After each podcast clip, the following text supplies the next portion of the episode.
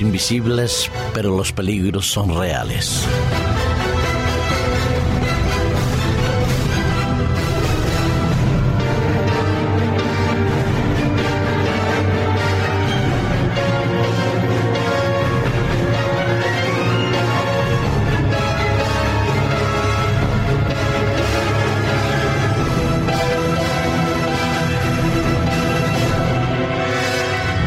Posiblemente te ha pasado a ti lo mismo que a mí en muchas ocasiones.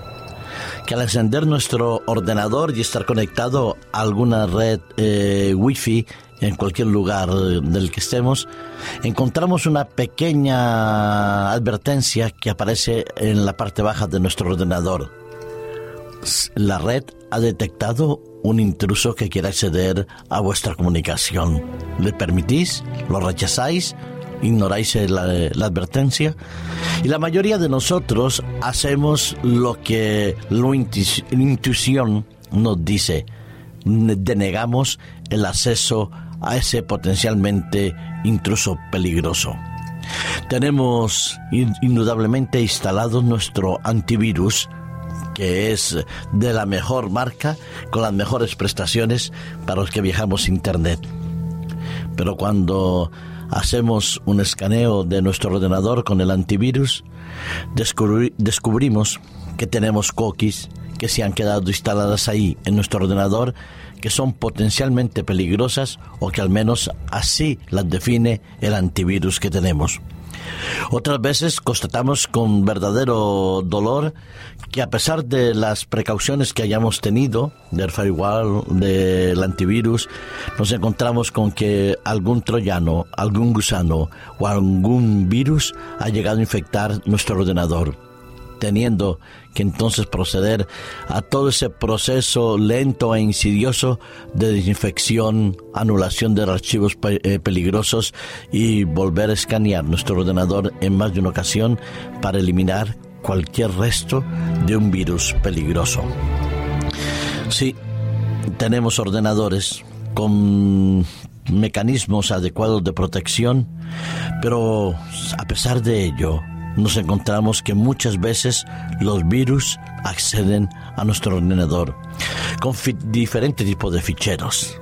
Sea cual sea el origen, lo cierto es que nos afectan nos dañan el sistema operativo muchas veces, nos destruyen archivos, nos capturan las direcciones de nuestro eh, correo electrónico eh, y nos molestan y nos fastidian un poco el día a día y nos perjudican enormemente con ellos.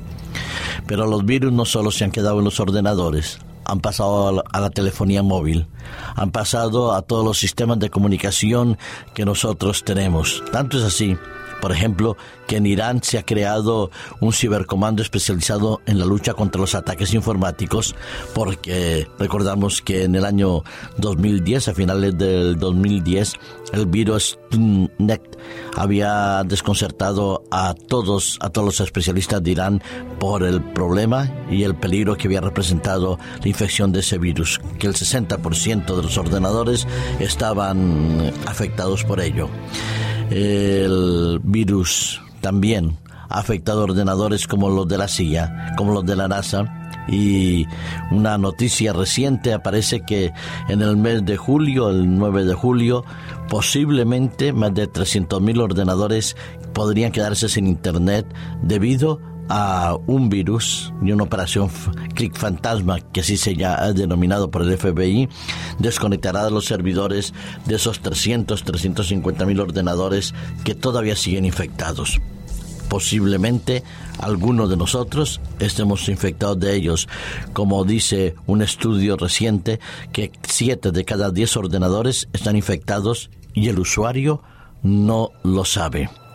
La web, la red, la Internet, que tan útil nos es en muchos momentos, también ha tenido y nos trae quebraderos de cabeza debido a estos virus, estos hackers y estos personajes que se dedican a crear virus para poder aprovecharse de nuestras cuentas, de nuestros ordenadores y de nuestros sistemas informáticos.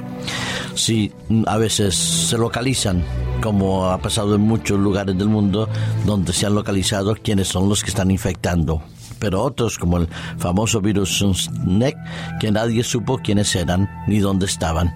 Lo del virus este del eh, fantasma se han detenido a seis personas y en noviembre del año pasado eh, ciudadanos estonios fueron detenidos como en otros momentos. Y se detectan los virus, se eliminan los virus, pero nuevos virus vuelven a surgir.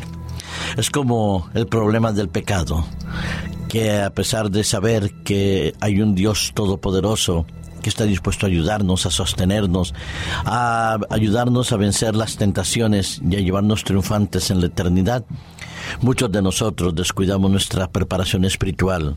No tenemos una vida relacional adecuada con Dios para impedir que este enemigo invisible como los virus informáticos ataquen nuestra vida, nos destruyan en nuestra moral, en nuestra espiritualidad y nos hagan perder la salvación que Cristo Jesús nos ha dado tan gratuitamente pero tan dolorosamente a través de su muerte en el Calvario. El apóstol Pablo en el epístolo de los Efesios, en el capítulo 6, en los versículos 11 y 12, nos recuerda que nuestra lucha y nuestro combate no es simplemente con un sistema informático afectado por un potencialmente virus peligroso o simplemente molesto ni tampoco nuestros enemigos son aquellos soldados que vienen de un ejército de otra nacionalidad, de otra raza, de otro pueblo o de otra creencia. No, el apóstol Pablo nos recuerda que nuestros enemigos son mucho más poderosos, más sutiles,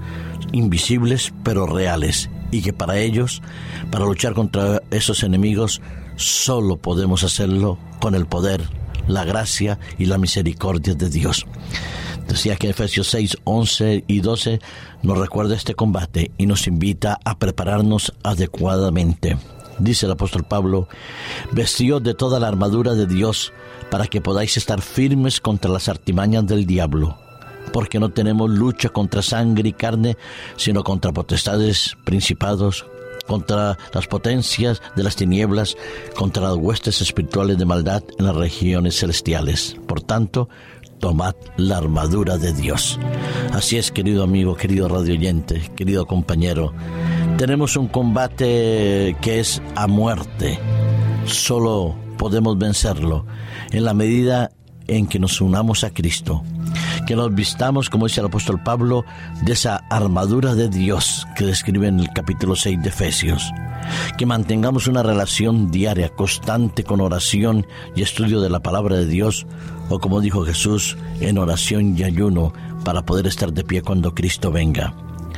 La tentación y los ataques del enemigo podrán seguir estando ahí, pero no nos vencerán porque Cristo ya ha vencido a ellos. Solo nos invita a que nos revistamos de su justicia, de su amor y de su protección. Que Dios te acompañe hoy y siempre, querido amigo radioyente.